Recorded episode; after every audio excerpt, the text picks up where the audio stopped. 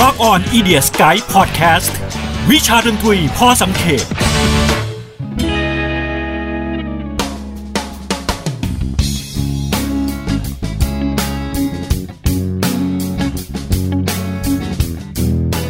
พวกเขามาจากเมืองที่อากาศหนาวเหน็บ ช่วงเวลาที่เศรษฐกิจไร้ความหวัง แต่ที่นี่ดนตรีที่เรียกว่ากรันช์ได้ถือกำเนิดขึ้น และมันก็พลิกโฉมวงการเพลงไปแบบที่ไม่มีใครคาดคิดมาก่อน สวัสดีครับ ผมบอมสุวาทิน หรือดีเจบอมจาก Rock on Radio ขอต้อนรับทุกท่านเข้าสู่รายการ Rock on Idiot's Guide วิชาดนตรีพอสังเขปพจนานุกรมดนตรีสำหรับคอเพลงทั้งหน้าใหม่และหน้าเก่า วันนี้เราก็จะทำความรู้จักกับดนตรีที่สั่นสะเทือนอุตสาหกรรมดนตรีที่สุดครั้งหนึ่งในประวัติศาสตร์นะครับดนตรี grunge ถือกำเนิดขึ้นในแถบวอชิงตันซีแอตเทิลแล้วก็เมืองใกล้เคียง มันก็จะมีชื่อเรียกอีกชื่อหนึ่งว่า Seattle Sound นะครับ ในช่วงทศวรรษ 80 นะครับ กลางกลางยุคเนี่ยวงการบันเทิงก็กำลังเฟื่องฟูอยู่ในแถบ LA แคลิฟอร์เนียนะครับ ซึ่งเป็นยุคทองของบรรดาพวกวง hair metal rock star หรูหราอู้ฟู่ตัดภาพมาที่เมืองซีแอตเทิลคือเมืองใหญ่ของของวอชิงตันที่ถูกทอดทิ้ง มันคือเมืองของคนชนชั้นแรงงาน อากาศที่หนาวเกินกว่าจะออกไปข้างนอก พวกเขาจึงใช้เวลาว่างส่วนใหญ่หลบอยู่แต่ในโรงรถ กินดื่มบ้างใช้ยาเสพติดบ้าง แล้วก็แน่นอน พวกเขาก็ ใช้เวลาในการฟังเพลงร็อกหนักๆด้วยนะครับ แต่แทนที่เขาจะสนใจดนตรี glam metal ที่กำลังฮอตมากๆในช่วงนั้น พวกเขากลับรู้สึกว่าดนตรีที่ใกล้ตัวพวกเขาจริงๆ ก็คือเพลงอย่าง Black Sabbath Motorhead หรือว่าสาย hardcore punk อย่าง Black Flag รือรวมไปจนถึงสาย Noise อย่าง Sonic Youth นะครับ Alternative อย่าง Pixies แล้วก็ Dinosaur Jr. ก็ได้รับการต้อนรับอย่างดีที่เมืองนี้นะครับ ส่วนผสมเหล่านี้นี่เองส่งอิทธิพลต่อวงท้องถิ่นในซีแอตเทิลไม่ว่าจะเป็น Melvins นะครับวง Skin Yard Green River พวกเขาเหล่านี้ก็ถือว่าทำเพลงได้ดีเลยทีเดียว แต่ว่าหลาย ๆ วงประสบปัญหาคล้าย ๆ กันก็คือ ไม่มีทุนพอที่จะอัดเสียงนะครับ ในปี 1995อ๋อขออภัยครับ ในปี 1985ค่ายเพลงอินดี้ท้องถิ่นอย่าง CZ Records นะครับ ก็เลยคิดว่าจะประหยัดงบด้วยการทำอัลบั้มที่เรียกว่า compilation album นะครับ โดยรวบรวมวงดนตรีมา 6 วง แล้วก็มาอัดเสียงในอัลบั้มเดียวกันเพื่อประหยัดงบนะครับ ในตอนนั้นชื่ออัลบั้มว่า Deep Six ประกอบไปด้วยวงดนตรีอย่าง Green River, Melvins, Malfunkshun, Skin Yard, The U-Men แล้วก็ Soundgarden นะครับ ถึงแม้อัลบั้มนี้เนี่ยไม่ได้ประสบความสำเร็จในยอดขายมากนัก แต่ว่าเป็นอัลบั้มที่แสดงออกถึงความเป็น Seattle Sound นะครับวงดนตรีเหล่านี้เนี่ยมีส่วนผสมของความก้าวร้าว ความดิบเถื่อนแบบพังนะครับเกลียวกราด แต่ว่าดนตรีเนี่ยออกจะหน่วงกว่าหนืดกว่าหม่นกว่าในสไตล์เฮฟวี่เมทัลนะครับเสียงกีตาร์ดิบแล้วก็รกสากเป็นเอกลักษณ์นะครับ จริงๆแล้ว ที่สาวมันเป็นแบบนั้นเนี่ยส่วนหนึ่งมันก็มาจากงบประมาณในการบันทึกเสียงที่จำกัดนะครับ พวกเขาก็เลยได้ซาวที่เป็นสไตล์เฉพาะตัวนะครับ ส่วนเนื้อเพลงเนี่ยก็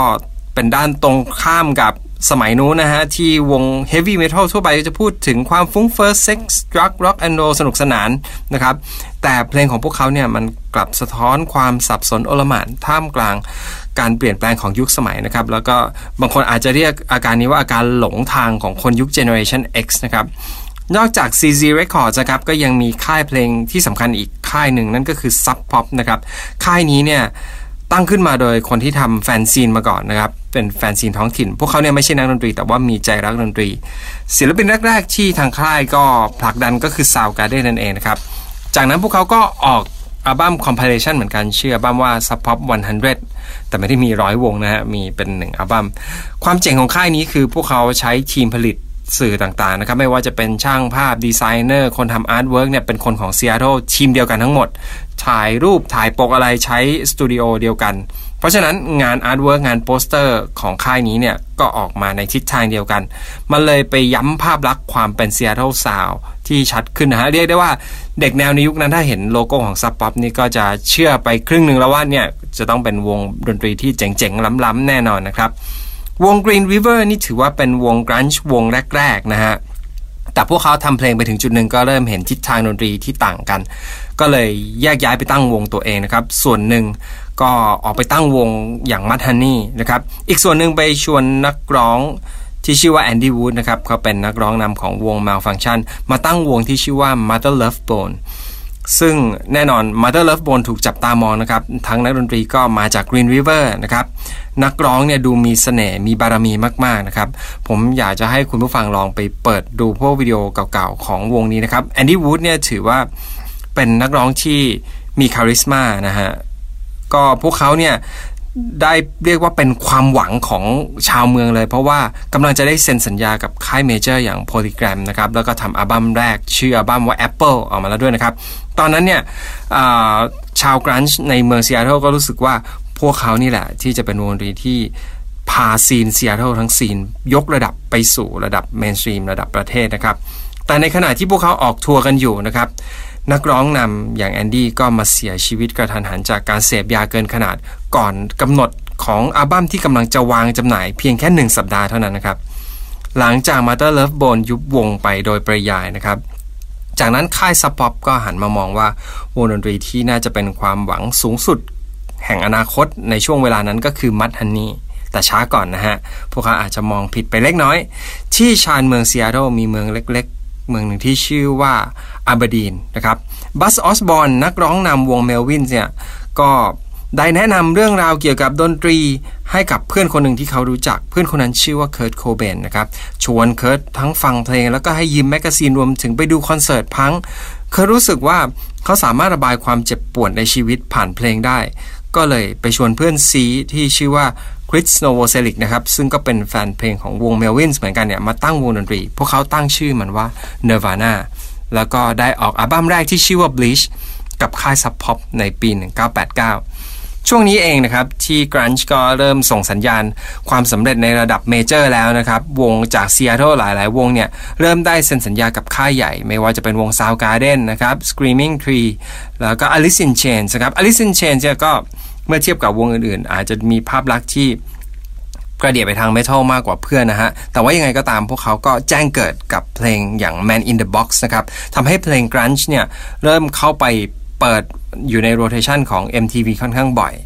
วงเนวาน่าในที่สุดก็ได้จิ๊กซอว์ชิ้นสุดท้ายเป็นมือกลองจากวง DC พังเขาชื่อ d e v g r o นะครับ พวกเขา 3 คนได้ออกอัลบั้มที่ชื่อว่า Nevermind ภายใต้สังกัด major อย่าง Geffen นะครับ ออกจาก Sub Pop มา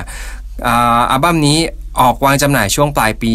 1991 นะครับ ซึ่งตอนนั้นตอนนั้นทางวงก็ถูกคาดหวังว่า ควรจะประสบความสำเร็จอย่างน้อยๆ ก็ต้องใกล้เคียงกับ อัลบั้มล่าสุดของ Sonic Youth นะเพื่อนๆในวงการด้วยกันนะครับ ในตอนนั้นก็เก็งกันว่าเฮ้ยพวกเขาเจ๋งพอตัวน่าจะขายได้ถึงระดับประมาณสัก 1 0 0 0 0แสนก๊อปปี้ได้มั้ง แต่ทันทีที่พวกเขาปล่อยซิงเกิลที่ชื่อว่า Smells Like Teen Spirit จากอัลบั้ม Nevermind มันเกิดกระแสแรงมากใน MTV นะครับ และยอดขายของพวกเขาก็ขายไปได้ถึง 4 0 0 0 0 0ก๊อปปี้ในช่วงเวลาแค่สัปดาห์เดียวในช่วงคริสต์มาสนะครับและในที่สุดข้ามมาเดือนมกราคมปี 1992 นะครับอัลบั้ม Nevermind ของ Nirvana ก็ขึ้นไปโค่นอัลบั้ม Dangerous ของ Michael Jackson นะครับอัลบั้มนี้เนี่ยตัว Michael เอง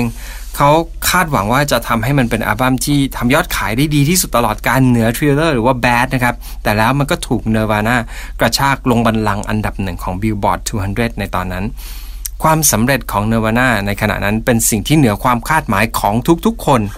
พวกเขามาแทนที่ rock star ที่แต่งตัวหรูหรานะครับ ที่นับวันจะยิ่งดูห่างไกลจากโลกความเป็นจริงมากขึ้น เหมือนเป็นมนุษย์ต่างดาวนะฮะ แต่ Nirvana และ grunge เนี่ยพวกเขาทำตัวเหมือนมนุษย์ปกติในโลกห่วยห่วยแต่งตัวเหมือนกับคนดูนะครับเนวาน่าพาวงการดนตรีทั้ง grunge และก็ alternative ทั้งวงการเนี่ยขึ้นไปสู่ระดับ majorอย่างที่ไม่เคยเป็นมาก่อน หรือว่าจริงๆ แล้ว scene major หรือ scene mainstream เนี่ย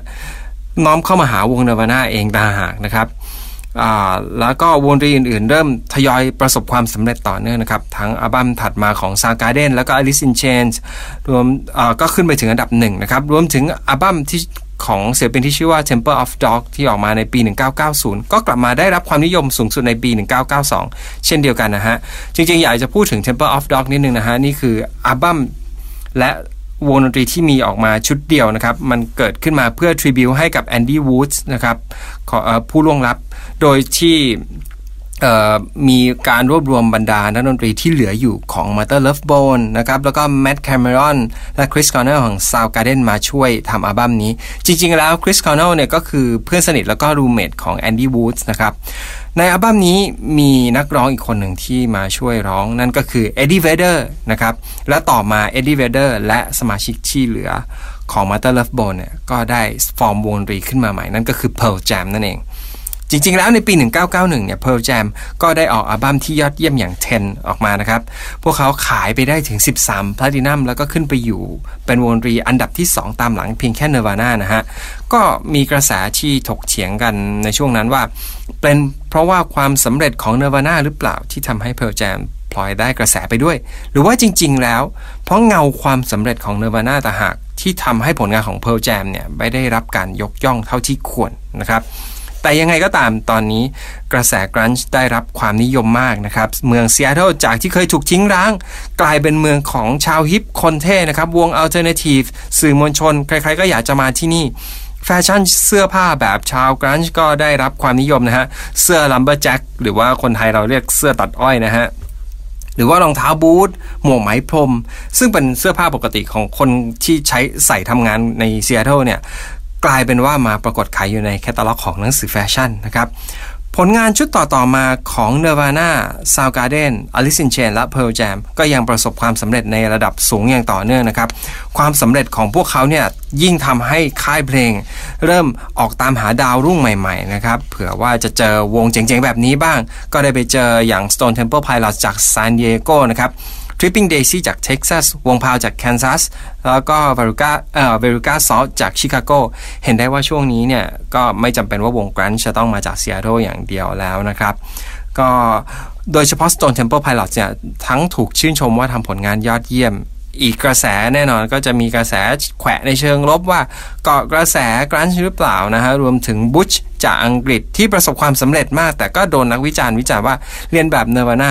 หลายคนเริ่มหมั่นไส้คำว่า grunge ที่ถูกมาใช้จนเกร่อนะฮะ เช่นวงดนตรีจากฝั่งอังกฤษทั้งอย่าง Britpop นะฮะ รวมโดยเฉพาะวง Blur นะครับ ถ้าเกิดคุณผู้ฟังได้ฟังพอดแคสต์ตอนที่แล้วเรื่องบริดพ็อปสามารถ ย้อนกลับไปฟังอีกรอบหนึ่งได้นะฮะ แต่ว่า Oasis นี่ดูเหมือนจะค่อนข้างเทิดทูนเนวาน่านะครับ โอเค กลับมาที่กระแสหมันไส้บริดพ็อปนะฮะ แม้แต่วงอเมริกันด้วยกันอย่าง Smashing Pumpkins เนี่ย ตอนนั้นพวกเขาก็บอกว่าก็รู้สึกแปลกๆนิดนึงที่วง Alternative วงอื่นๆ ตอนนั้นเนี่ยก็ถูกต้องโยงเข้าไปเกี่ยวข้องกับคำว่า grunge ไม่ว่าทางใดก็ทางหนึ่งเพื่อที่จะให้ขายได้นะฮะ อาจจะใช้พร่ำเพรื่อไปหน่อย เคิร์ทโคเบนบอกว่า grunge ถึงจุดนี้เนี่ยผมรู้สึกว่ามันตายไปแล้ว ตอนนี้พวกวัยรุ่นก็มีชีวิตดีร่ำรวยกันหมดแล้ว แล้วผมก็รู้สึกรู้สึกเบื่อแล้วก็แก่เต็มทน แต่ศัตรูตัวฉกาจที่จะทำลายกรันช์ได้ดีที่สุดไม่ใช่ใครนอกจากตัวพวกเขาเองนะครับ ชื่อเสียงที่เริ่มมีมากขึ้นถาโถมใส่บรรดาศิลปินกรันช์แบบที่ไม่ได้ทันได้ตั้งรับมาก่อน จนพวกเขาเองก็เริ่มไม่ค่อยสบายตัวกันนักกับความสำเร็จนี้ ข่าวการคบกันของ Kurt Cobain แล้วก็ Courtney Love นักร้องนำวงโฮเนี่ย ถูกไปตีพิมพ์ในหนังสือซุบซิบดารา gossip อะไรแบบนั้นนะครับ หรือว่ามนุษย์ introvert อย่าง Eddie Vedder ก็เริ่มรู้สึกกระอักกระอ่วนกับชื่อเสียง แล้วก็การตกเป็นเป้าสนใจของมหาชน หลายๆ วงดนตรีเริ่มมีปัญหาเรื่องการปกติเนี่ยพวกเขาใช้ยาเสพติดอยู่แล้วนะฮะ เมื่อต้องรับมือกับชื่อเสียงแล้วก็สื่อ ต่างๆ ก็ยิ่งอยากจะหลีกหนีสภาวะเหล่านี้ด้วยการไปใช้ยาเสพติดให้หนักขึ้นไปอีกนะครับ Kurt Cobain ถูกส่งตัวไปโรงพยาบาลกระทันหัน ในขณะที่ทัวร์คอนเสิร์ตที่กรุงโรมอิตาลีจากอาการโคม่าเพราะว่าใช้ยาร่วมกับการดื่มแชมเปญนะครับแล้วก็ถูกส่งตัวกลับมาบำบัดยาเสพติดที่ลอสแองเจลิสนะครับ แต่ว่าอยู่ได้แค่ 3 วันเขาก็หนีจากสถานบำบัดแล้วก็หนีกลับไปที่ซีแอตเทิลและแล้วในวันที่ 8 เมษายน ปี 1994 เคิร์ตโคเบนถูกพบว่าเสียชีวิตภายในบ้านของตัวเองจากการยิงตัวตายในอายุในช่วงวัยอายุเพียงแค่ 27 ปีนะครับดูเหมือนเป็นการหยุดน้ำฝนให้กับต้นไม้ในวงการกรันช์ทุกต้นที่กำลังเติบโต การที่ต้องสูญเสียของเขานะฮะเปรียบเสมือนการสูญเสียจอห์นเลนนอนเลยนะครับ ในตอนนี้วงเพลแจมที่กลายเป็นวงดนตรีที่ใหญ่ที่สุด ขึ้นมาแทนพวกเขา ก็กลับหันหลังให้กับธุรกิจเพลง เริ่มเก็บเนื้อเก็บตัว หันไปเคลื่อนไหวทางสังคม แล้วก็ยกเลิกทัวร์คอนเสิร์ตจำนวนมากนะครับ เพราะว่ามีปัญหากับบริษัทขายตั๋วคอนเสิร์ตทำให้พวกเขาเนี่ยหายไปจากวงการการเล่นคอนเสิร์ตใน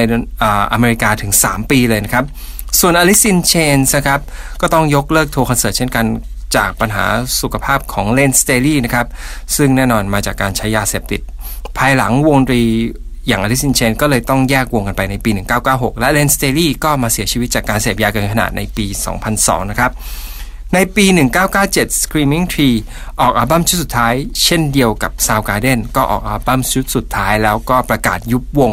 Soundgarden คือวง grunge วงสุดท้ายจากอัลบั้ม Deep Six นะครับ นี่อาจถือว่าเป็นการจบยุคของ grunge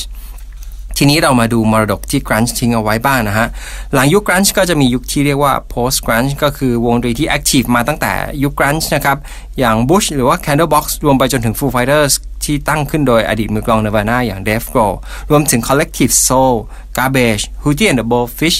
Silverchair จากออสเตรเลียรวมไปจนถึง Weezer นะครับ วงเหล่านี้ก็ยังไปได้ดีแล้วก็ดูหาที่หาทางให้ตัวเองได้พอสมควร มาถึงยุค 2000 นะฮะวง post grunge ใหม่ๆ เกิดขึ้น แล้วก็ดูปรับตัวและเป็นมิตรกับ mainstream rock มากขึ้น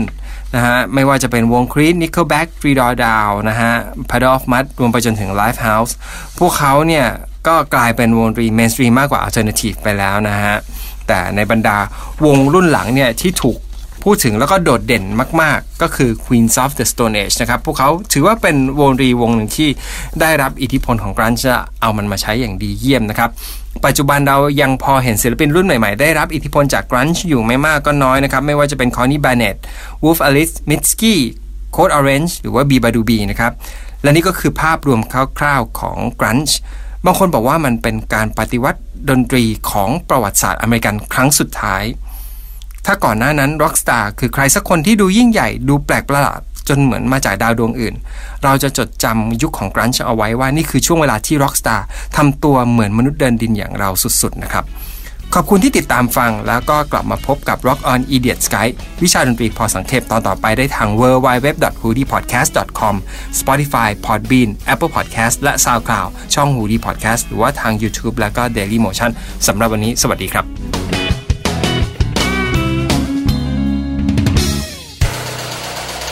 h o ดี้พอดแคสต์ฮูดี้พอดแคสต์เรื่องที่คุณฟังแล้วต้องร้องว่าหูดี